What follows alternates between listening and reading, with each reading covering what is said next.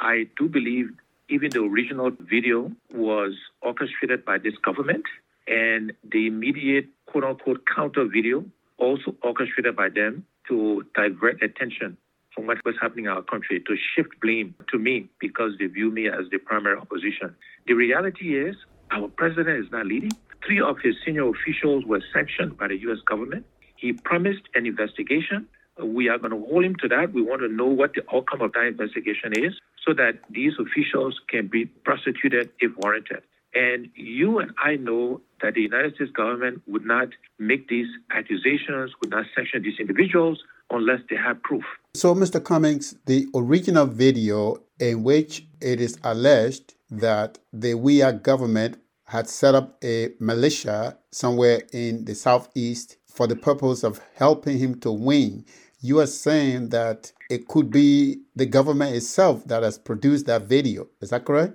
I believe it's possible, and we should not rule that out. And by the way, I don't believe the government has denied the allegations. All they have done is accuse the opposition, in this case me, of putting the video out. But again, let me be emphatic that we did not put out that video.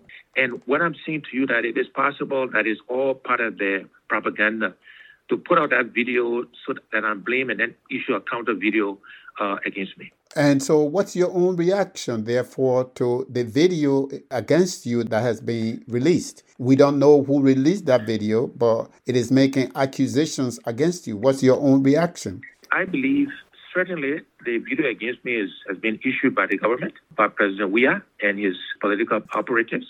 And everything in there is baseless, is untrue. I did not bring sanctions against President Weah and his government and his ministers. Look, let me remind you and your listening audience that the U S ambassador to Liberia during his confirmation hearing talked about corruption in Liberia. When Dana Banks, the assistant national security advisor at the White House for Africa, came to Liberia for the Pasadena events, she talked about corruption in Liberia. Linda Thomas-Greenfield, the U N ambassador to the United Nations, spoke about corruption in Liberia.